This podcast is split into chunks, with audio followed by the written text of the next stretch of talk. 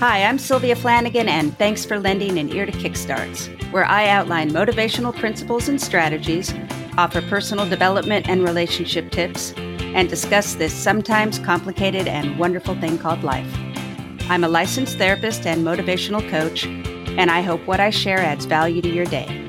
The content in this podcast is educational and informational only, and is not, nor is it intended to be, a substitute for seeking therapy from a licensed mental health professional.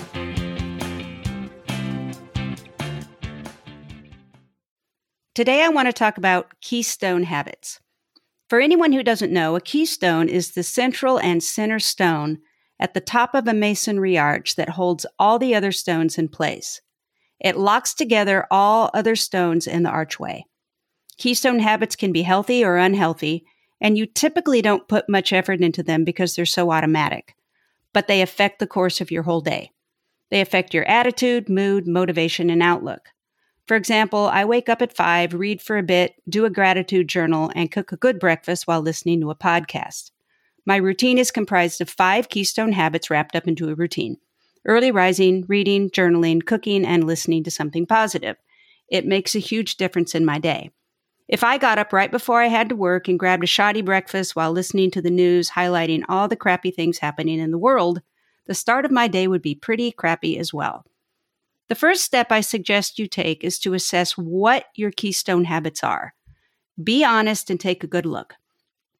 Then ask yourself if they're healthy and whether you want to leave them like they are. If you want to change them, ask yourself what new habits you want and why. What are you trying to get out of a new routine? Intentional habits always come about with a lot of sacrifice and effort.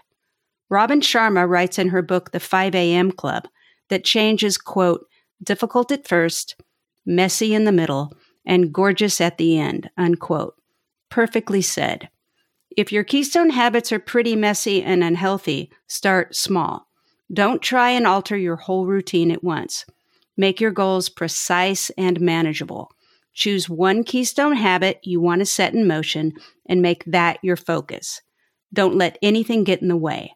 Habits take time to form, and it's a myth you can build up a habit in 21 days. A popular study showed it takes an average of 66 days for a behavior to become automatic, but the range was anywhere between 18 to 254 days. But that's not bad news because what we do know is that anything practiced long enough will become habitual. You got to start with day one if you want to find your own magic number where your keystone habit gets locked into place. Your morning influences your today, your today influences your tomorrow. You're worth the change. You got this.